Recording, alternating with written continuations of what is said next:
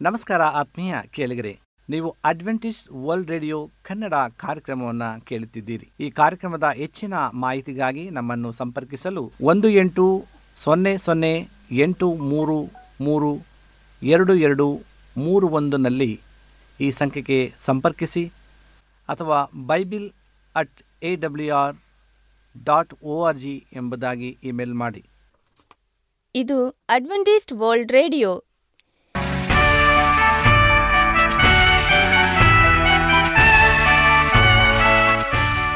ಪ್ರೀತಿಯ ಬಾನುಲಿ ಕೇಳುಗರೆ, ಈ ಕಾರ್ಯಕ್ರಮಕ್ಕೆ ನಿಮ್ಮನ್ನು ಸ್ವಾಗತಿಸುತ್ತೇನೆ.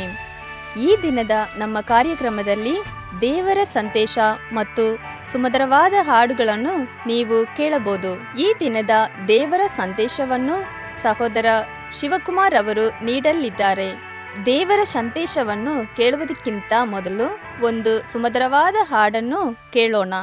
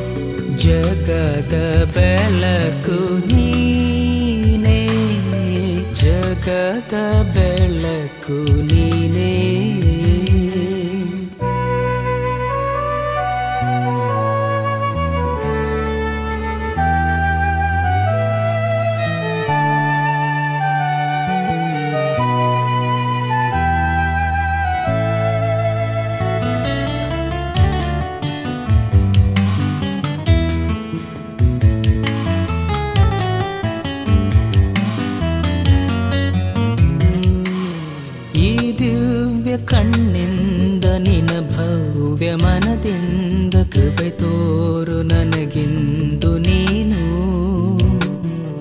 ಈ ದಿವ್ಯ ಕಣ್ಣಿಂದ ನಿನ ಭವ್ಯ ಮನದಿಂದ ಕೃಪೆ ತೋರು ನನಗಿಂದು ನೀನು.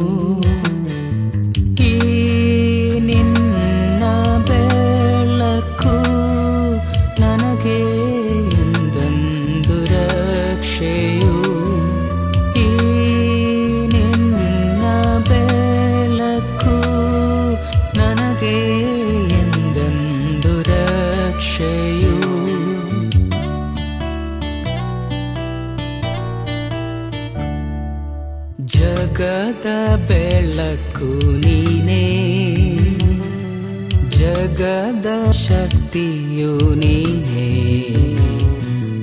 ॐ देवप्रभुवे देवपुत्र।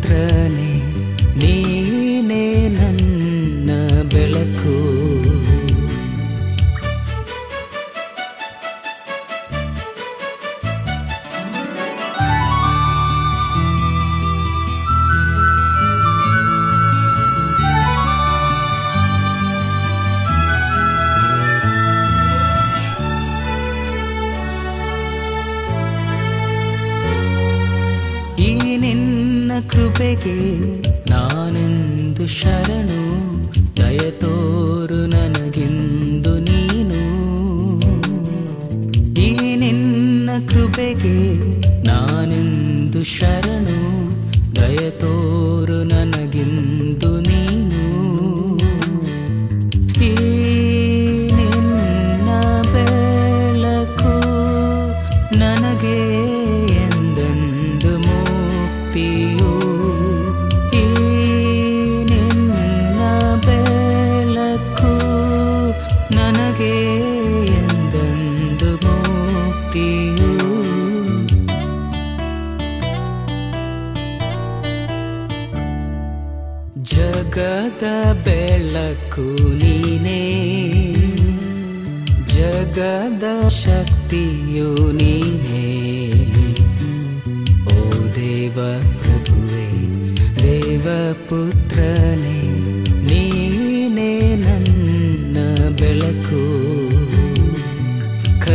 ಹಿಡಿದು ನನ್ನ ನಡೆಸು ಜಗದ ಬೆಳಕು ನೀನೇ, ಜಗದ ಬೆಳಕು ನೀನೇ.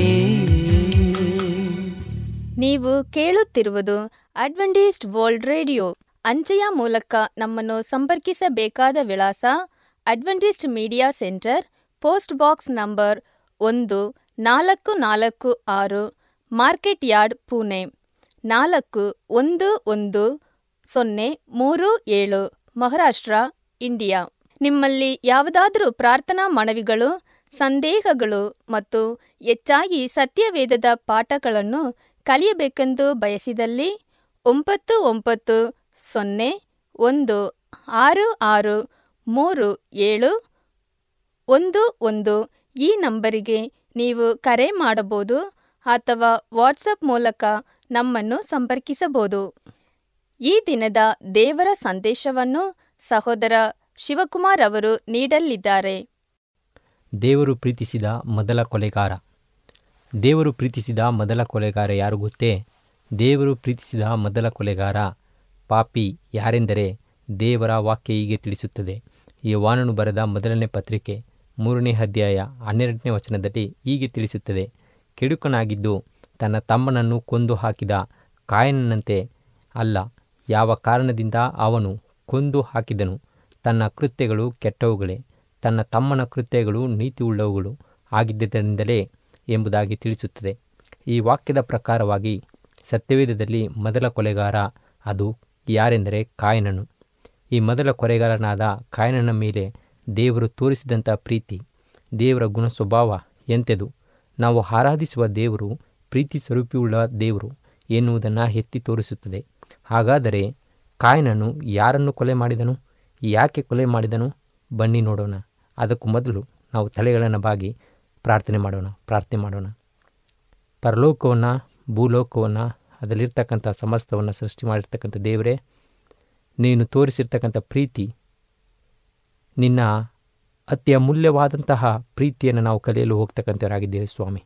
ಪಾಪಿಗಳನ್ನು ಹುಡುಕಿ ರಕ್ಷಿಸಲು ಬಂದಂಥ ದೇವರು, ಪಾಪಿಗಳ ಮೇಲೆ ನೀನು ತೋರಿಸ್ತಕ್ಕಂಥ ಪ್ರೀತಿ ಏನು ಎಂಬುದನ್ನು ನಾವು ಕಲಿಯಲು ಹೋಗುವಾಗ ಪರಲೋಕದ ದೇವರು ನಮ್ಮ ಸಂಗಡ ಇದ್ದು ಕೇಳುಗರ ಹೃದಯದಲ್ಲಿ ನೀನು ಮಾತನಾಡು ಎಂಬುದಾಗಿ ಯೇಸು ಸ್ವಾಮಿ ಹೆಸರಿನಲ್ಲಿ ಪ್ರಾರ್ಥಿಸಿ ಬೇಡಿ ಬಂದಿದ್ದೇನೆ ನಮ್ಮ ತಂದೆಯೇ ಆಮೆ ಆದಿಕಾಂಡ ಪುಸ್ತಕ ನಾಲ್ಕನೇ ಅಧ್ಯಾಯದಲ್ಲಿ ನಾವು ಒಂದು ಕಥೆಯನ್ನು ಓದುವವರಾಗಿದ್ದೇವೆ. ಇದು ಕೇವಲ ಕಥೆಯಲ್ಲ ಪ್ರಿಯ ಕೇಳುಗರೆ, ಇದು ನೈಜ ಘಟನೆ.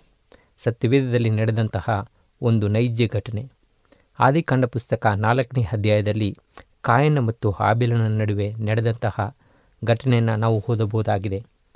ಆ ಘಟನೆ ಏನೆಂದರೆ, ದೇವರ ವಾಕ್ಯದಲ್ಲಿ ನಾವು ನೋಡುವುದಾದರೆ, ಇದು ಕಾಯನ ಮತ್ತು ಹಾಬಿಲನ ನಡುವೆ ನಡೆದ ಘಟನೆ ಆದರೂ ಸಹ ಇದರಲ್ಲಿ ಇಬ್ಬರ ನಡುವೆ ಕ್ರಿಸ್ತನ ಪ್ರೀತಿಯನ್ನು, ದೇವರು ಪಾಪಿಯಾದ ಮನುಷ್ಯರನ್ನು ಎಷ್ಟೊಂದು ಪ್ರೀತಿಸುತ್ತಾನೆ ಎನ್ನುವುದನ್ನು ದೇವರ ಗುಣವನ್ನು ನಾವು ನೋಡಬಹುದಾಗಿದೆ.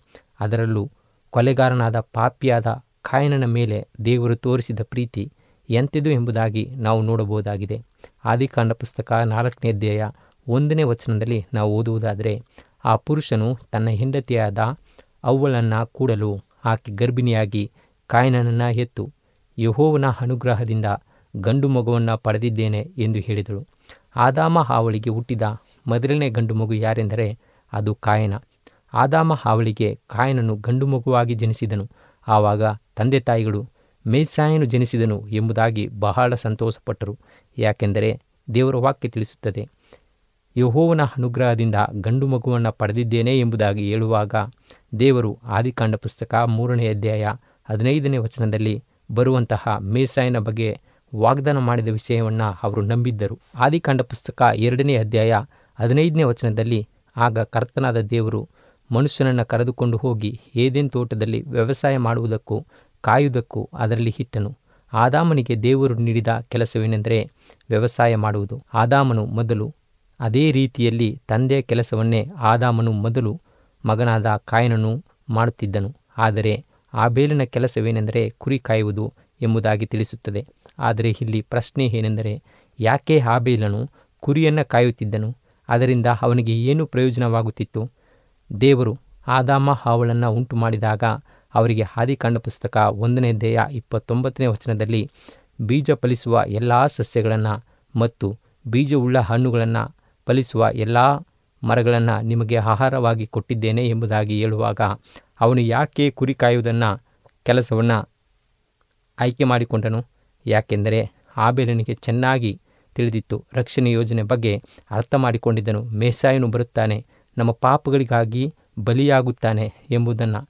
ಅದಕ್ಕಾಗಿಯೇ ಅವನು ತನ್ನ ಪಾಪಕ್ಕಾಗಿ ಬಲಿ ನೀಡಲು, ತನ್ನ ರಕ್ಷಣೆಯನ್ನು ಕಾಪಾಡಿಕೊಳ್ಳಲು ಕುರಿಯನ್ನು ಕಾಯುವ ಕೆಲಸವನ್ನು ಮಾಡುತ್ತಿದ್ದನು. ಆದರೆ ಆದಿಕಾಂಡ ಪುಸ್ತಕ ನಾಲ್ಕನೇ ಅಧ್ಯಾಯ ನಾಲ್ಕು ಮತ್ತು ಐದನೇ ವಚನವನ್ನು ಓದುವುದಾದರೆ ದೇವರು ಆಬೇಲ್ನ ಕಾಣಿಕೆಯನ್ನು ಸ್ವೀಕರಿಸಿದನು. ಆದರೆ ಕಾಯನನ ಕಾಣಿಕೆಯನ್ನು ಸ್ವೀಕರಿಸಿ, ಸ್ವೀಕರಿಸಲಿಲ್ಲ ಎಂಬುದಾಗಿ ತಿಳಿಸುತ್ತದೆ. ದೇವರು ಆಬೇಲ್ನ ಕಾಣಿಕೆಯನ್ನು ಸ್ವೀಕರಿಸಲು ಕಾರಣವೇನು? ಕಾರಣವೇನೆಂದರೆ ಪೌಲನು ಇಬ್ರಿಯದವರಿಗೆ ಬರೆದ ಪತ್ರಿಕೆ ಹನ್ನೊಂದನೇ ಅಧ್ಯಾಯ ನಾಲ್ಕನೇ ವಚನದಲ್ಲಿ ಹೀಗೆ ತಿಳಿಸುತ್ತದೆ. ನಂಬಿಕೆಯಿಂದಲೇ ಆಬೇಲನು ಕಾಯನನ ಯಜ್ಞಕ್ಕಿಂತ ಅತಿ ಶ್ರೇಷ್ಠವಾದ ಯಜ್ಞವನ್ನು ದೇವರಿಗೆ ಅರ್ಪಿಸಿದನು. ಅದರ ಮೂಲಕ ಅವನು ನೀತಿವಂತನೆಂದು ಸಾಕ್ಷಿ ಹೊಂದಿದನು. ದೇವರು ಅವನ ಕಾಣಿಕೆಯ ವಿಷಯವಾಗಿ ಸಾಕ್ಷಿ ಕೊಟ್ಟನು. ಅವನು ಸತ್ತವನಾಗಿದ್ದರೂ ಆದ್ದರಿಂದ ಇನ್ನೂ ಮಾತನಾಡುತ್ತದೆ ಎಂಬುದಾಗಿ ದೇವರ ವಾಕ್ಯ ತಿಳಿಸುತ್ತದೆ. ದೇವರ ವಾಕ್ಯ ತಿಳಿಸುತ್ತದೆ, ಆಬೇಲನು ನಂಬಿಕೆಯಿಂದಲೇ ಕಾಯನನ ಯಜ್ಞಕ್ಕಿಂತ ಅತಿ ಶ್ರೇಷ್ಠವಾದ ಯಜ್ಞವನ್ನು ದೇವರಿಗೆ ಅರ್ಪಿಸಿದನು. ಅದರ ಮೂಲಕ ಅವನು ನೀತಿವಂತನೆಂದು ಸಾಕ್ಷಿ ಹೊಂದಿದನು ಎಂದರೆ ದೇವರ ವಾಕ್ಯ ತಿಳಿಸುತ್ತದೆ, ನಂಬಿಕೆಯಿಂದಲೇ ನಾವು ನೀತಿವಂತರಾಗುತ್ತೇವೆ ಎಂಬುದಾಗಿ. ಲೂಕನು ಬರೆದ ಪುಸ್ತಕ ಹದಿನೆಂಟನೇ ಅಧ್ಯಾಯ ಹದಿಮೂರು ಮತ್ತು ಹದಿನಾಲ್ಕನೇ ವಚನಗಳನ್ನು ನಾವು ಓದುವುದಾದರೆ, ಇಲ್ಲಿ ಸುಂಕದವನು ದೂರದಲ್ಲಿ ನಿಂತುಕೊಂಡು ಆಕಾಶದ ಕಡೆಗೆ ಕಣ್ಣೆತ್ತಿ ನೋಡಿದು, ನೋಡುವುದಕ್ಕೂ ಮನಸ್ಸಿಲ್ಲದೆ ತನ್ನ ಹೆದೆಯನ್ನು ಬಳಿದುಕೊಳ್ಳುತ್ತಾ ದೇವರೇ, ಪಾಪಿಯಾದ ನನ್ನನ್ನು ಕರುಣಿಸು ಅಂದನು. ಇದನ್ನೇ ಬೇರೆಯವನಿಗಿಂತ ನೀತಿವಂತನೆಂದು ನಿರ್ಣಯಿಸಲ್ಪಟ್ಟವನಾಗಿ ತನ್ನ ಮನೆಗೆ ಹೋದನು ಎಂಬುದಾಗಿ ದೇವರ ವಾಕ್ಯದಲ್ಲಿ ಇಲ್ಲಿ ನಾವು ನೋಡುವವರಾಗಿದ್ದೇವೆ. ಸುಂಕದವನು ಹೇಗೆ ನೀತಿವಂತನಾದನು? ಅವನು ಹೇಗೆ ನೀತಿವಂತನೆಂದು ನಿರ್ಣಯಿಸಲ್ಪಟ್ಟನು? ಎಂದರೆ ತನ್ನ ಪಾಪವನ್ನು ಹರಿಕೆಡುವುದರ ಮೂಲಕವಾಗಿ, ತನ್ನ ಪಾಪಗಳನ್ನು ಒಪ್ಪಿಕೊಳ್ಳುವುದರ ಮೂಲಕವಾಗಿ, ಪಾಪ ಕ್ಷಮಾಪಣೆಯನ್ನು ಹೊಂದಿಕೊಳ್ಳುವುದರ ಮೂಲಕವಾಗಿ. ಹಾಗಾದರೆ ಏಬೇಲನು ನೀತಿವಂತನಾದನು ಎಂದರೆ ಅವನು ತನ್ನ ಪಾಪ ಕ್ಷಮಾಪಣೆಗೆ ಏನು ಮಾಡಿದನು? ಆಬೇಲನು ತನ್ನ ಪಾಪ ಕ್ಷಮಾಪಣೆಗೆ ಕುರಿಮರಿಯನ್ನು ತಂದು ಬಲಿಯನ್ನು ಸಲ್, ಸಲ್ಲಿಸಿದನು. ಯಾಕೆಂದರೆ ದೇವರ ವಾಕ್ಯ ತಿಳಿಸುತ್ತದೆ, ರಕ್ತವಿಲ್ಲದೆ ಪಾಪ ಪರಿಹಾರವಿಲ್ಲ ಎಂಬುದಾಗಿ, ರಕ್ತವಿಲ್ಲದೆ ಪಾಪ ಕ್ಷಮಾಪಣೆ ಇಲ್ಲವೆಂಬುದಾಗಿ. ಆಬೇಲನು ಕ್ರಿಸ್ತನನ್ನು ಯಾವ ರೀತಿಯಲ್ಲಿ ನೋಡಿದನು ಎಂದರೆ ಆ ಕುರಿಮಲೆಯಲ್ಲಿ ನೋಡಿದನು. ಒಂದು ದಿನ ನನ್ನ ಪಾಪಗಳಿಗೋಸ್ಕರ ಯೇಸು ಸ್ವಾಮಿ ಲೋಕಕ್ಕೆ ಬರ್ತಕ್ಕಂಥವನಾಗಿದ್ದಾನೆ. ಮರಣವನ್ನು ಹೊಂದುತ್ತಾನೆ ಎಂಬುದನ್ನು ಅವನು ಕ್ರಿಯೆ ಮೂಲಕವಾಗಿ ತೋರಿಸಿದನು ದೇವರ ವಾಕ್ಯ ತಿಳಿಸುತ್ತದೆ. ಯಾಕೋಬನ ಪುಸ್ತಕ ಎರಡನೇ ಅಧ್ಯಾಯ ಇಪ್ಪತ್ತನೇ ವಚನದಲ್ಲಿ ಕ್ರಿಯೆಗಳಿಲ್ಲದ ನಂಬಿಕೆ ಸತ್ತಂತಾಗಿದೆ ಎಂಬುದಾಗಿ ತಿಳಿಸುತ್ತದೆ. ಹಳೆಯ ಒಡಂಬಡಿಕೆಯಲ್ಲಿ ಕ್ರಿಸ್ತನು ಈ ಲೋಕಕ್ಕೆ ಬಂದು ಮರಣವನ್ನು ಹೊಂದುತ್ತಾನೆ. ಎಂಬುದನ್ನು ಕುರಿಮರಿಯನ್ನು ಬಲಿ ಸಲ್ಲಿಸುವುದರ ಮೂಲಕವಾಗಿ ತಮ್ಮ ಪಾಪ ಸಮಾಪನೆಯನ್ನು ಹೊಂದಿಕೊಳ್ಳುತ್ತಿದ್ದರು. ಅವರ ನಂಬಿಕೆಯನ್ನು ಕ್ರಿಯೆ ಮೂಲಕ ತೋರಿಸುತ್ತಿದ್ದರು. ನಾವು ಸಹ ಕರ್ತನ ರಾತ್ರಿ ಭೋಜನವನ್ನು ತೆಗೆದುಕೊಳ್ಳುವಾಗ ಕ್ರಿಸ್ತನು ನನ್ನ ಪಾಪಗಳಿಗಾಗಿ ಮರಣವನ್ನು ಹೊಂದಿದನು. ಆತನ ದೇಹ ನನ್ನ ಪಾಪಗಳಿಗಾಗಿ ಕಲ್ವಾರಿ ಸಿಲಿಬೆಯಲ್ಲಿ ಜಜ್ಜಲಾಯಿತು. ನನ್ನ ಪಾಪಗಳಿಗಾಗಿ ರಕ್ತವನ್ನು ಸುರಿಸಲಾಯಿತು ಎನ್ನುವುದರ ಸಾಂಕೇತಿಕವಾಗಿ ರೊಟ್ಟಿ ಮತ್ತು ದ್ರಾಕ್ಷರಸವನ್ನು ತೆಗೆದುಕೊಳ್ಳುವುದರ ಮೂಲಕ ನಾವು ನೆನೆಸಿಕೊಳ್ಳುವವರಾಗಿದ್ದೇವೆ. ಯಾಕೆಂದರೆ ಆ ಕುರಿಮರಿ ಬರುವಂಥ ಕ್ರಿಸ್ತನನ್ನು ಸೂಚಿಸುತ್ತಿತ್ತು. ಅದಕ್ಕಾಗಿ ಸತ್ಯವೇದ, ಕ್ರಿಸ್ತನು ಜಗತ್ತುತ್ಪತ್ತಿಗೂ ಮೊದಲೇ ಕುಯ್ಯಲ್ಪಟ್ಟ ಕುರಿಮರಿ ಎಂಬುದಾಗಿಯೂ, ಸ್ನಾನಿಕನಾದ ಯುಹಾನನು ಇಗೋ ಯಜ್ಞಕ್ಕೆ ಕುಯ್ಯಲ್ಪಟ್ಟ ಕುರಿಮರಿ ಎಂಬುದಾಗಿಯೂ ಹೇಳುವವನಾಗಿದ್ದಾನೆ. ಹೀಗೆ ಆಬೇಲನು ನಂಬಿಕೆಯಿಂದ ಕ್ರಿಸ್ತನನ್ನು ನೋಡಿದ ಆ ನಿಮಿತ್ತವಾಗಿ ನೀತಿವಂತನೆಂದು ನಿರ್ಣಯಿಸಲ್ಪಟ್ಟನು. ಆದರೆ ದೇವರು ಯಾಕೆ ಕಾಯನನ ಕಾಣಿಕೆಯನ್ನು ಮೆಚ್ಚಲಿಲ್ಲ ಅಥವಾ ಸ್ವೀಕರಿಸಲಿಲ್ಲ? ಒಂದು ಯೌವನ ಮೂರನೇ ಅಧ್ಯಾಯ ಹನ್ನೆರಡನೇ ವಚನದಲ್ಲಿ ನಾವು ಈಗಾಗಲೇ ಓದಿದಂತೆ ಕೆಡುಕನಾಗಿದ್ದು ತನ್ನ ತಮ್ಮನನ್ನು ಕೊಂದು ಹಾಕಿದ ಕಾಯನನಂತೆ ಅಲ್ಲ, ಯಾವ ಕಾರಣದಿಂದ ಅವನು ಕೊಂದು ಹಾಕಿದನು? ತನ್ನ ಕೃತ್ಯಗಳು ಕೆಟ್ಟವುಗಳು, ತನ್ನ ತಮ್ಮನ ಕೃತ್ಯಗಳು ನೀತಿಯುಳ್ಳವಾಗಿದ್ದರಿಂದಲೇ. ಯಾಕೆ ಕಾಯನನು ತನ್ನ ತಮ್ಮನಾದ ಹಾಬೇಲನನ್ನು ಕೊಲೆ ಮಾಡಿ ಕೊಂದು ಹಾಕಿದನು? ಯಾಕೆಂದರೆ ದೇವರ ವಾಕ್ಯ ತಿಳಿಸುತ್ತದೆ. ಅವನ ಕೃತ್ಯಗಳು ಕೆಟ್ಟದಾಗಿದ್ದು ಕಾಯನನು ಕೆಡುಕನಾಗಿದ್ದನು ಎಂಬುದಾಗಿ ತಿಳಿಸುತ್ತದೆ. ಆಬೇಲ್ನ ಕೃತ್ಯಗಳು ಹೇಗಿತ್ತು? ನೀತಿಯುಳ್ಳದಾಗಿತ್ತು. ಆದುದರಿಂದಲೇ ನಂಬಿಕೆಯಿಂದಲೇ ನೀತಿವಂತನಾದನು. ಕಾಯನನ ಕೃತ್ಯಗಳು ಕೆಟ್ಟದಾಗಿತ್ತು. ಆಬೇಲನ ಕ್ರಿಯೆ ನಂಬಿಕೆಯಿಂದ ಕೂಡಿತ್ತು. ಕಾಯನನ ಕ್ರಿಯೆಗಳು ಕೆಟ್ಟದುಗಳೇ ಆಗಿದ್ದರಿಂದ ಅವುಗಳ ಕ್ರಿಯೆಗಳು ಕೆಟ್ಟದರಿಂದ ಕೂಡಿತು. ಆಬೇಲನು ತನ್ನ ರಕ್ಷಣೆಗಾಗಿ ಈ ರೀತಿಯಲ್ಲಿ ಕುರಿಯನ್ನು ಬಲಿಸಲಿಸಬೇಕು ಎನ್ನುವ ವಿಚಾರವನ್ನು ಎಲ್ಲಿಂದ ಕಲಿತಿದ್ದನು? ಇದನ್ನು ತನ್ನ ತಂದೆ ಆದಾಮನಿಂದ ಕಲಿತಿದ್ದನು. ಯಾಕೆಂದರೆ ಇದನ್ನು ದೇವರು ಏದೇನ್ ತೋಟದಲ್ಲಿ ಆದಾಮ ಹಾವಳು ಪಾಪ ಮಾಡಿದಾಗ ದೇವರು ಅವರಿಗೆ ತೋರಿಸಿಕೊಟ್ಟಿದ್ದನು. ಆದರೆ ಇಲ್ಲಿ ಕಾಯನನು ಮಾಡಿದ ಕೆಟ್ಟ ಕೆಲಸವೇನು? ಅವನು ಮಾಡಿದ ಕೆಟ್ಟ ಕೆಲಸವೇನೆಂದರೆ ತನ್ನ ಪಾಪ ಸಮಾಪನೆಗಾಗಿ ಕುರಿಯನ್ನು ತಂದು ಬಲಿಯನ್ನು ನೀಡುವುದಕ್ಕೆ ಬದಲಾಗಿ ತನ್ನ ತೋಟದ ಕಾಯಿ ಫಲ್ಯಗಳನ್ನು ತಂದನು. ಇದರಿಂದ ಕಾಯನನು ಏನು ತೋರಿಸುತ್ತಾನೆ? ಏನು ತೋರಿಸುತ್ತಾನೆ ಎಂದರೆ, ನನ್ನ ಪಾಪದ ಸಮಾಪನೆಗಾಗಿ ನನ್ನ ಪಾಪದ ರಕ್ಷಣೆಗಾಗಿ ಕ್ರಿಸ್ತನು ಬಂದು ಸಾಯುವ ಅವಶ್ಯಕತೆ ಇಲ್ಲ. ನಾನು ಪಾಪಿಯೇ ಅಲ್ಲ ಎನ್ನುವ ತನ್ನ ಸ್ವನೀತಿಯನ್ನು ತೋರಿಸುವವನಾಗಿದ್ದಾನೆ. ದೇವರು ಮನುಷ್ಯನ ಪಾಪದ ಸಮಾಪನೆಗಾಗಿ ನೀಡಿದ ರಕ್ಷಣೆ ಯೋಜನೆಯನ್ನು ಕ್ರಿಸ್ತನು ಬಂದು ತನ್ನ ಪಾಪಕ್ಕಾಗಿ ಮರಣ ಹೊಂದುತ್ತಾನೆ ಎನ್ನುವುದನ್ನು ಕುರಿಮರೆಯನ್ನು ಬಲಿಸಲಿಸುವ ಮೂಲಕ ನಂಬಿಕೆಯಿಂದ ತೋರಿಸಬೇಕಾಗಿತ್ತು. ಆದರೆ ಅವನು ಈ ಕಾರ್ಯವನ್ನು ಮಾಡಲಿಲ್ಲ. ಅದಕ್ಕಾಗಿಯೇ ದೇವರು ಅವನ ಕಾಣಿಕೆಯನ್ನು ಮೆಚ್ಚಲಿಲ್ಲ.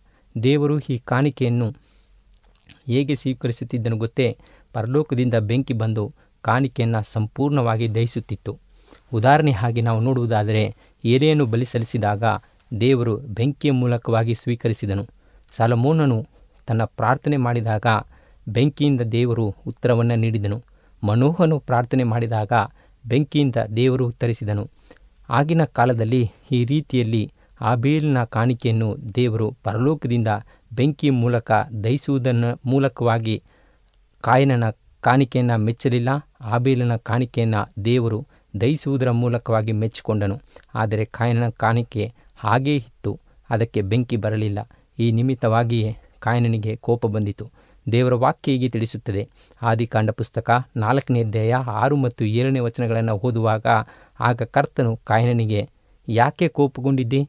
ಯಾಕೆ ನಿನ್ನ ಮುಖ ಕಳೆಗುಂದಿತು ನೀನು ಒಳ್ಳೆಯದನ್ನು ಮಾಡಿದೆ ಹೋದರೆ ಬಾಗಿಲಲ್ಲಿ ಪಾಪವು ಮಲಗಿದೆ ಎಂಬುದಾಗಿ ತಿಳಿಸುವವನಾಗಿದ್ದಾನೆ. ಮತ್ತಾಯನು ಬರೆದ ಪುಸ್ತಕ ಏಳನೇ ಅಧ್ಯಾಯ ಹದಿನಾಲ್ಕನೇ ವಚನದಲ್ಲಿ, ಜೀವಕ್ಕೆ ನಡೆಸುವ ದ್ವಾರವು ಇಕ್ಕಟ್ಟಾದದ್ದು, ದಾರಿಯು ಬಿಕ್ಕಟ್ಟಾದದ್ದು ಆಗಿದೆ. ಆದ್ದರಿಂದ ಅದನ್ನು ಕಂಡುಕೊಳ್ಳುವವರು ಸ್ವಲ್ಪ ಜನರು ಎಂಬುದಾಗಿ ದೇವರ ವಾಕ್ಯ ತಿಳಿಸುತ್ತದೆ. ದೇವರ ಕೃಪೆ ಎಲ್ಲರಿಗೂ ಸಹ ಬರುವಂಥದ್ದಾಗಿದೆ ದೇವರು ತನ್ನ ಕೃಪೆಯನ್ನು ತೋರಿಸುವವನಾಗಿದ್ದಾನೆ. ಆದರೆ ನಿತ್ಯ ಜೀವದ ದಾರಿ ಮಾತ್ರ ಇಕ್ಕಟ್ಟಾದದ್ದು, ಬಿಕ್ಕಟ್ಟಾದದ್ದು. ದೇವರ ಕೃಪೆಯನ್ನು ತೋರಿಸುತ್ತಾನೆ. ಕೃಪೆಯನ್ನು ಪಡೆದ ನಾವು ಹೇಗೆ ಬೇಕೋ ಹಾಗೆ ಜೀವಿಸುವುದಲ್ಲ. ಕೆಲವು ನಿಬಂಧನೆಗಳಿಗೆ ಒಳಗ ಒಳಗಾಗಬೇಕಾಗಿದೆ. ಆ ನಿಬಂಧನೆಯನ್ನು ಕಾಯನನು ಮೀರಿದನು. ಈ ರಕ್ಷಣೆ ಯೋಜನೆಯಲ್ಲಿ ಕಾನೂನು ಇದೆ, ದೇವರ ಆಜ್ಞೆ ಇದೆ. ಆ ಆಜ್ಞೆಯಂತೆ ಕಾಯನನ್ನು ನಡೆದುಕೊಳ್ಳಲು ಮನಸ್ಸು ಮಾಡಲಿಲ್ಲ. ನಾನು ಪಾಪಿಯಲ್ಲ, ನನಗಾಗಿ ನಾನು ನಾನು ಪಾಪಿಯಲ್ಲ, ಹಾಗಾಗಿ ನಾನು ಬಲಿ ನೀಡುವ ಅವಶ್ಯಕತೆ ಇಲ್ಲ ಎಂದು ರಕ್ಷಣೆ ಯೋಜನೆಯನ್ನು ತಿರಸ್ಕರಿಸುವವನಾಗಿದ್ದಾನೆ. ಒಂದು ವೇಳೆ ಕಾಯನನ ಕಾಣಿಕೆಯನ್ನು ದೇವರು ಸ್ವೀಕರಿಸಿದರೆ ಜನರು ತಪ್ಪಿನ ಮೇಲೆ ತಪ್ಪು ಮಾಡುತ್ತಲೇ ಇರುತ್ತಿದ್ದರು. ಮೇಸಾಯನು ಬಂದು, ನನ್ನ ಪಾಪಗಳಿಗಾಗಿ ಪಾನ ನೀಡುತ್ತಾನೆ ಎನ್ನುವ ನಂಬಿಕೆಯೇ ಅವರಿಗೆ ಇರುತ್ತಿರಲಿಲ್ಲ. ಹಾಗಾಗಿ ಮನುಷ್ಯನ ರಕ್ಷಣೆಗೆ ರಕ್ಷಕನ ಅವಶ್ಯಕತೆ ಇದೆ ಎಂಬುದನ್ನು ದೇವರು ಕಾಯನನಿಗೆ ತಿಳಿಸುವ ಪ್ರಯತ್ನವನ್ನು ಮಾಡುವವರಾಗಿದ್ದಾರೆ. ಆದರೆ ಕಾಯನನು ನನ್ನ ರಕ್ಷಣೆಗೆ ರಕ್ಷಕನ ಅವಶ್ಯಕತೆ ಇಲ್ಲ. ರಕ್ಷಕನ ಅವಶ್ಯಕತೆ ಇಲ್ಲದೆ ನಾನು ಜೀವಿಸಲು ಸಾಧ್ಯ ಎಂದು ಪ್ರಯತ್ನಿಸುವವನಾಗಿದ್ದಾನೆ. ಆದರೂ ಸಹ ನಮ್ಮ ಪ್ರೀತಿಯುಳ್ಳ ದೇವರು ಕಾಯನನಿಗೆ ರಕ್ಷಕನ ಅವಶ್ಯಕತೆ ಇದೆ ಎಂಬುದನ್ನು ತೋರಿಸಲು ಅನೇಕ ಪ್ರಯತ್ನವನ್ನು ಮಾಡುವವನಾಗಿದ್ದಾನೆ. ದೇವರ ವಾಕ್ಯ ಹೀಗೆ ತಿಳಿಸುತ್ತದೆ. ಆದಿಕಾಂಡ ಪುಸ್ತಕ ನಾಲ್ಕನೇ ಅಧ್ಯಾಯ ಐದರಿಂದ ಏಳರ ತನಕ ನಾವು ಓದುವುದಾದರೆ, ದೇವರು ಕಾಯನನನ್ನು ನೋಡಿ, ಆದರೆ ಕಾಯನನ ಕಾಣಿಕೆಯನ್ನು ಸ್ವೀಕರಿಸಲಿಲ್ಲ. ಇದರಿಂದ ಕಾಯನನು ದುಃಖಭರಿತನಾದನು ಮತ್ತು ಬಹಳ ಕೋಪಗೊಂಡನು. ಯಹೋವನು ಕಾಯನನಿಗೆ, ಯಾಕೆ ಕೋಪಗೊಂಡಿರುವೆ? ನಿನ್ನ ಮುಖ ವ್ಯಸನವಾಗಿರುವುದ್ಯಾಕೆ? ನೀನು ಒಳ್ಳೆಯದನ್ನು ಮಾಡಿದ್ದರೆ ನಾನು ನಿನ್ನನ್ನು ಸ್ವೀಕರಿಸಿಕೊಳ್ಳುವೆನು. ಆದರೆ ನೀನು ಕೆಟ್ಟ ಕಾರ್ಯಗಳನ್ನು ಮಾಡಿದರೆ ಆ ಪಾಪವು ನಿನ್ನೊಂದಿಗೆ ಇರುತ್ತದೆ ಎಂಬುದಾಗಿ ಹೇಳುವವನಾಗಿದ್ದಾನೆ. ಇಲ್ಲಿ ಕಾಯನನ ಜೊತೆಯಲ್ಲಿ ದೇವರೇ ಮಾತನಾಡುವವರಾಗಿದ್ದಾರೆ. ಯಾಕೆ ಕೋಪಗೊಂಡಿರುವೆ? ಒಳ್ಳೆಯದನ್ನು ಮಾಡಿದರೆ ನಾನು ಸಹ ಅದನ್ನು ಸ್ವೀಕರಿಸುತ್ತಿದ್ದೆ. ನೀನು ಒಳ್ಳೆಯದನ್ನು ಮಾಡದೆ ಹೋದ ಕಾರಣದಿಂದ ಪಾಪವು ನಿನ್ನ ಬಾಗಿಲ ಬಳಿಯಲ್ಲೇ ಇದೆ ಎಂಬುದಾಗಿ ಕಾಯನನಿಗೆ ಹೇಳುವವರಾಗಿದ್ದಾರೆ. ದೇವರು ಕಾಯನನಿಗೆ ಎಚ್ಚರಿಸುವವರಾಗಿದ್ದಾರೆ. ನೀನು ಮಾಡಿದ ಕಾರ್ಯಗಳು ಸರಿಯಲ್ಲ. ನೀನು ನಿನ್ನ ಪಾಪದಿಂದ ಮನತಿರುಗು ಎಂಬುದಾಗಿ ಅದಕ್ಕಿಂತ ದೊಡ್ಡ ಪಾಪ ಮಾಡುವುದಕ್ಕೆ ಮೊದಲೇ ದೇವರು ಕಾಯನನಿಗೆ ಪ್ರೀತಿಯ ಮೂಲಕವಾಗಿ ಎಚ್ಚರಿಸುವವರಾಗಿದ್ದಾರೆ. ನಿನ್ನ ಪಾಪ ಬಾಗಿಲಲ್ಲೇ ಇದೆ ಎಂದು ಎಚ್ಚರಿಸುವವರಾಗಿದ್ದಾರೆ. ನಮಗೂ ಸಹ ದೇವರು ಪವಿತ್ರಾತ್ಮನ ಮೂಲಕವಾಗಿ ಇದೇ ರೀತಿಯಲ್ಲಿ ಎಚ್ಚರಿಕೆಯನ್ನು ನೀಡುವವರಾಗಿದ್ದಾರೆ. ದೇವರು ಕಾಯನನ್ನು ಪ್ರೀತಿಸಿದ ಕಾರಣದಿಂದಲೇ ಅವನ ಕಾಣಿಕೆಯನ್ನು ಸ್ವೀಕರಿಸದೆ. ಅವನಿಗೆ ದೇವರ ರಕ್ಷಣೆ ಯೋಜನೆಯನ್ನು ಅರ್ಥ ಮಾಡಿಕೊಳ್ಳುವ ಹಾಗೆ ಅವನಿಗೆ ತಿಳಿಸುವವರಾಗಿದ್ದಾರೆ. ಆದರೆ ಅದನ್ನು ಅರಿತುಕೊಳ್ಳದ ಕಾಯನನು ದೇವರಿಂದ ದೂರ ಹೋಗುವ ಪ್ರಯತ್ನವನ್ನು ಮಾಡುವವನಾಗಿದ್ದಾನೆ. ದೇವರಿಗೆ ಗೊತ್ತಿತ್ತು. ಕಾಯನನು ಕೋಪ ಬಂದು ದೊಡ್ಡ ಪಾಪಕ್ಕೆ ಹೋಗುತ್ತಾನೆ ಎಂಬುದಾಗಿ ಆದ್ದರಿಂದಲೇ ಅವನ ಜೊತೆ ಪ್ರೀತಿಯಿಂದ ದೇವರು ಮಾತನಾಡಿ ಎಚ್ಚರಿಸುವವರಾಗಿದ್ದಾರೆ. ಆದರೆ ಅವನು ದೇವರ ಮಾತನ್ನು ಕೇಳದೆ ಹೋದ ಕಾರಣದಿಂದ, ದೇವರ ಎಚ್ಚರಿಕೆಗೆ ಕಿವಿಗೊಡದೆ ಹೋದ ಕಾರಣದಿಂದ ಆದಿಕಾಂಡ ಪುಸ್ತಕ ನಾಲ್ಕನೇ ಅಧ್ಯಾಯ ಎಂಟನೇ ವಚನದಲ್ಲಿ, ಆಗ ಕಾಯನನು ತನ್ನ ಸಹೋದರನಾದ ಹೇಬೇರನ ಸಂಗಡ ಮಾತನಾಡಿದ ತರುವಾಯ ಆದದ್ದೇನೆಂದರೆ, ಅವರು ಹೊಲದಲ್ಲಿದ್ದಾಗ ಕಾಯನನು ತನ್ನ ಸಹೋದರನಾದ ಹಾಬೇಲನಿಗೆ ವಿರುದ್ಧವಾಗಿ ಎದ್ದು ಅವನನ್ನು ಕೊಂದು ಹಾಕಿದನು ಎಂಬುದಾಗಿ ದೇವರ ವಾಕ್ಯ ತಿಳಿಸುತ್ತದೆ. ಕಾಯನನು ಏಬೇಲನನ್ನು ಕೊಲೆ ಮಾಡಿದ ಕಾರಣವೇನೆಂದರೆ ಏಬೇಲನು ಸತ್ಯದಲ್ಲಿ ನಿಂತಿದ್ದನು. ದೇವರ ರಕ್ಷಣೆ ಯೋಜನೆಯನ್ನು ಸಾರುವವನಾಗಿದ್ದನು. ಈ ಸತ್ಯದ ನಿಮಿತ್ತವಾಗಿಯೇ ಕಾಯನನು ಏಬೇಲನನ್ನು ಕೊಲೆ ಮಾಡಿದನು. ಆತನಿಗೆ ಸತ್ಯವನ್ನು ತಿಳಿಸಿ. ಆ ತಿಳಿಸಿದ ಕಾರಣದಿಂದಲೇ ಕಾಯನನು ಏಬೇಲನನ್ನು ಕೊಲೆ ಮಾಡುವವನಾಗಿದ್ದಾನೆ. ಏಬೇಲನು ಮಾತನಾಡಿದ ಸತ್ಯದ ವಿಚಾರವನ್ನು ಸಹಿಸಿಕೊಳ್ಳಲಾಗದ ಕೈಯನನು ಆಬೇಲನನ್ನು ಕೊಲೆ ಮಾಡುವವನಾಗಿದ್ದಾನೆ. ಆದರೆ ಇಲ್ಲಿ ಗಮನಿಸಬೇಕಾದಂಥ ಒಂದು ವಿಷಯವೇನೆಂದರೆ, ಪ್ರತಿ ಸಾರಿಯೂ ಕಾಯನನು ತಪ್ಪು ಮಾಡಿದಾಗ ದೇವರೇ ಮುಂದೆ ಬಂದು ಅವನ ಜೊತೆ ಮಾತನಾಡಿ ಎಚ್ಚರಿಸುವವರಾಗಿದ್ದಾರೆ ಮನ ತಿರುಗುವಂತೆ ಎಚ್ಚರಿಸುವವರಾಗಿದ್ದಾರೆ. ಆದುದರಿಂದಲೇ ಇದು ದೇವರು ಈ ಕೊಲೆಯನ್ನು ಎಷ್ಟಾಗಿ ಪ್ರೀತಿಸುತ್ತಾನೆ ಎಂಬುದನ್ನು ತಿಳಿಸುತ್ತದೆ. ಆದರೆ ಇಲ್ಲಿ ದೇವರು ಈ ಕೊಲೆಗಾರನನ್ನು ಎಷ್ಟಾಗಿ ಪ್ರೀತಿಸುತ್ತಾನೆ ಎಂಬುದನ್ನು ತಿಳಿಸುತ್ತದೆ. ಆದಿಕಾಂಡ ಪುಸ್ತಕ ನಾಲ್ಕನೇ ಅಧ್ಯಾಯ ಒಂಬತ್ತನೇ ವಚನದಲ್ಲಿ, ಆಗ ಕರ್ತನು ಕಾಯನನಿಗೆ, ನಿನ್ನ ಸಹೋದರನಾದ ಏಬೇರನು ಎಲ್ಲಿದ್ದನು ಅನ್ನುವುದಕ್ಕೆ ನಾನು ಹರಿಯನು ನನ್ನ ಸಹೋದರನ ನಾನು ಕಾಯುವವನೇ ಅಂದನು. ಇಲ್ಲಿ ದೇವರೇ ಕಾಯನನಿಗೆ, ನಿನ್ನ ತಮ್ಮನು ಎಲ್ಲಿದ್ದಾನೆ ಎಂದು ಕೇಳಿದನು.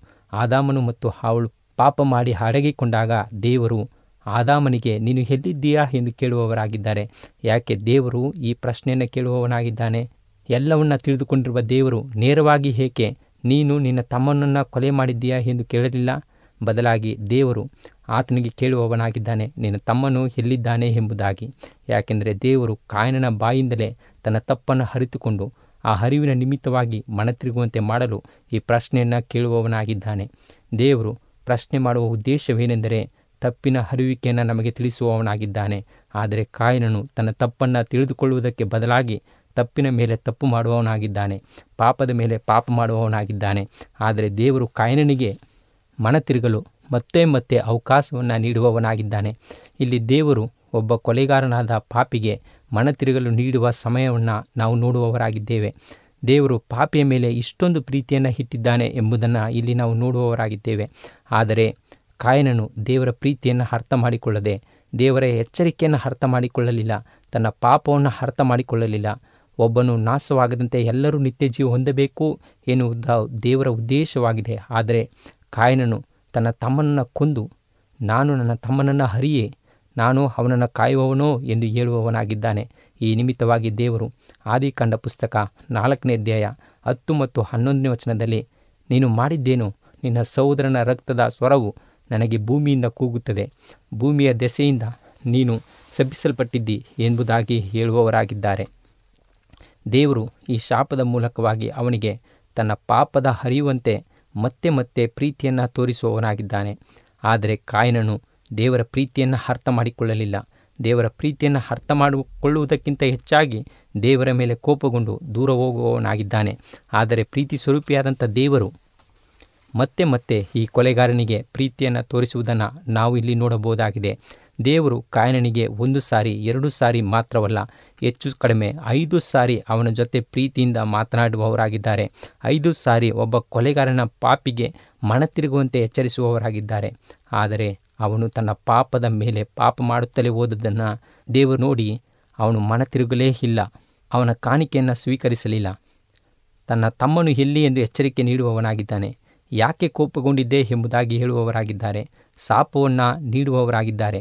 ಮುದ್ರೆಯನ್ನು ಅವನಿಗೆ ನೀಡುವವರಾಗಿದ್ದಾರೆ. ಆದರೂ ಸಹ ಅವನು ತನ್ನ ಪಾಪದ ಹರಿವನ್ನು ಅರಿತುಕೊಳ್ಳದೆ ದೇವರನ್ನು ಬಿಟ್ಟು ದೇವರ ಪಾಪವನ್ನು ಅರಿತುಕೊಳ್ಳದೆ ಹೋಗುವವನಾಗಿದ್ದಾನೆ. ದೇವರ ವಾಕ್ಯ ಆದಿಕಂಡ ಪುಸ್ತಕ ನಾಲ್ಕನೇ ದೇಹ ಹದಿನಾರನೇ ವಚನದಲ್ಲಿ ಅವನು ದೇವರ ಸನ್ನಿಂದ ಹೊರಟು ಹೋಗುವುದನ್ನು ನೋಡುವವರಾಗಿದ್ದೇವೆ. ಕಾಯನನು ದೇವರ ಪ್ರೀತಿಯನ್ನು ಅರಿತುಕೊಳ್ಳದೆ ಓಡುವವನಾಗಿದ್ದಾನೆ. ಅದೇ ರೀತಿಯಾಗಿ ಪೇತ್ರನು ಜೀವಿತದಲ್ಲಿ ನಾವು ನೋಡುವವರಾಗಿದ್ದೇವೆ. ಪೇತ್ರನು ಸ್ವಾಮಿಯನ್ನು ಕೇಳುವವನಾಗಿದ್ದಾನೆ. ಸ್ವಾಮಿ ನಿಮ್ಮನ್ನು ಬಿಟ್ಟು ನಾವು ಎಲ್ಲಿಗೆ ಹೋಗಲು ಸಾಧ್ಯ? ನಿಮ್ಮಲ್ಲಿ ನಿತ್ಯ ಜೀವ ಇದೆ ಎಂಬುದಾಗಿ ಯೌವನನು ಬರೆದ ಪುಸ್ತಕ ಆರನೇ ಅಧ್ಯಾಯ ಅರವತ್ತಾರರಿಂದ ಅರವತ್ತು ಒಂಬತ್ತರ ತನಕ ನಾವು ಓದುವುದಾದರೆ ನಾವು ಅದನ್ನಲ್ಲಿ ನೋಡುವವರಾಗಿದ್ದೇವೆ. ಅದೇ ಪ್ರಶ್ನೆಯನ್ನು ದೇವರು ನಮ್ಮನ್ನು ನೋಡಿ ಕೇಳುವವರಾಗಿದ್ದಾರೆ. ನನ್ನನ್ನು ಬಿಟ್ಟು ಹೋಗುತ್ತೀರಾ? ಅಲ್ಲ ನನ್ನ ಸಮ್ಮುಖದಲ್ಲಿ ನಿತ್ಯ ಜೀವವನ್ನು ಸ್ವೀಕರಿಸ್ತೀರಾ ಎಂಬುದಾಗಿ. ನಾವು ಇಂದು ಯೋಚಿಸೋಣ. ಪ್ರಿಯ ಕೇಳುಗರೆ, ನೀವು ದೇವರನ್ನು ಬಿಟ್ಟು ಹೋಗುವವರಾಗಿದ್ದೀರಾ ಕಾಯನ ರೀತಿಯಲ್ಲಿ? ಅಥವಾ ಪೇತ್ರನ ರೀತಿಯಲ್ಲಿ ನಿಮ್ಮನ್ನು ಬಿಟ್ಟು ನಾವು ಎಲ್ಲಿಗೆ ಹೋಗಲಿ ಸ್ವಾಮಿ? ನಿಮ್ಮಲ್ಲಿ ನಿತ್ಯ ಜೀವ ಇದೆ ಎಂಬುದಾಗಿ ಹೇಳುವವರಾಗಿದ್ದೀರಾ? ಆ ರೀತಿ ಹೇಳುವುದಾದರೆ ನನ್ನ ಸಂಗಡ ಪ್ರಾರ್ಥನೆ ಮಾಡಿರಿ. ಪ್ರಾರ್ಥನೆ ಮಾಡೋಣ. ಪರಲೋಕದ ದೇವರೇ ಸರ್ವಸೃಷ್ಟಿಕರ್ತನೆ ಭೂಮಿ ಆಕಾಶಗಳ ಒಡೆಯನಾಗಿರ್ತಕ್ಕಂಥ ಸ್ವಾಮಿ, ಈ ಒಂದು ಸಮಯದಲ್ಲಿ ನಿನ್ನ ಸನ್ನಿಧಾನದಲ್ಲಿ ನಾವು ಜೀವಿಸಲು ಪ್ರಯತ್ನಿಸುವವರಾಗಿದ್ದೇವೆ. ನಮ್ಮ ಮೇಲೆ ನೀ ತೋರಿಸಿದಂಥ ಪ್ರೀತಿಗೋಸ್ಕರ ಸ್ತೋತ್ರ. ಪಾಪಿಯಾದಂಥ ನಮ್ಮನ್ನು ಕರುಣಿಸಿ, ನಿತ್ಯ ಮಾರ್ಗದಲ್ಲಿಯೂ, ಸತ್ಯ ಮಾರ್ಗದಲ್ಲಿ ನಮ್ಮನ್ನು ನಡೆಸು, ಆಶೀರ್ವದಿಸು ನೀನು ತೋರಿದಂಥ ಪ್ರೀತಿಗೋಸ್ಕರ ಸ್ತೋತ್ರ ನಮ್ಮನ್ನು ಮುನ್ನಡೆಸು ಎಂಬುದಾಗಿ ಯೇಸು ಸ್ವಾಮಿ ಹೆಸರಿನಲ್ಲಿ ಪ್ರಾರ್ಥಿಸಿ ಬೇಡಿ ಹೊಂದಿದ್ದೇವೆ ನಮ್ಮ ತಂದೆಯೇ. ಆಮೆ ಈ ದಿನದ ಸಂದೇಶ ನಿಮಗೆ ಆಶೀರ್ವಾದ ತಂದಿದೆ ಎಂದು ನಾವು ಕ್ರಿಸ್ತನಲ್ಲಿ ನಂಬುತ್ತೇವೆ. ಇನ್ನೂ ಹೆಚ್ಚಾಗಿ ದೇವರ ವಾಕ್ಯವನ್ನು ತಿಳಿದುಕೊಳ್ಳಲು ಬಯಸಿದಲ್ಲಿ ಒಂದು ಎಂಟು ಸೊನ್ನೆ ಸೊನ್ನೆ ಎಂಟು ಮೂರು ಮೂರು ಎರಡು ಎರಡು ಮೂರು ಒಂದಕ್ಕೆ ಸಂಪರ್ಕಿಸಬಹುದು. ಅಥವಾ bible at A W R dot O R ಜಿಗೆ ಇಮೇಲ್ ಮಾಡಬಹುದು. ಇನ್ನು ನಮ್ಮನ್ನು ಇಮೇಲ್ ಮೂಲಕವೂ ಸಂಪರ್ಕಿಸಬಹುದು. ನಮ್ಮ ಇಮೇಲ್ ವಿಳಾಸ Kannada R S A M C at S U D Adventist dot O R G K A N N A D A R S A M C at S U D A D V E N T I S T dot O R G ಅಥವಾ ಒಂಬತ್ತು ಒಂಬತ್ತು ಸೊನ್ನೆ ಒಂದು ಆರು ಆರು ಮೂರು ಏಳು ಒಂದು ಒಂದು ಈ ನಂಬರಿಗೆ ಕರೆ ಮಾಡಬಹುದು ಅಥವಾ ವಾಟ್ಸಪ್ ಮಾಡಬಹುದು. ಮತ್ತು ನಾನು ನಿಮ್ಮ ಸಹೋದರಿ ಮರಗದಂ ಈ ಕಾರ್ಯಕ್ರಮವನ್ನು ಮುಗಿಸುತ್ತಿದ್ದೇವೆ ದೇವರು ನಿಮ್ಮನ್ನು ಆಶೀರ್ವದಿಸಲಿ. ಮತ್ತೆ ಭೇಟಿಯಾಗೋಣ. ಧನ್ಯವಾದಗಳು.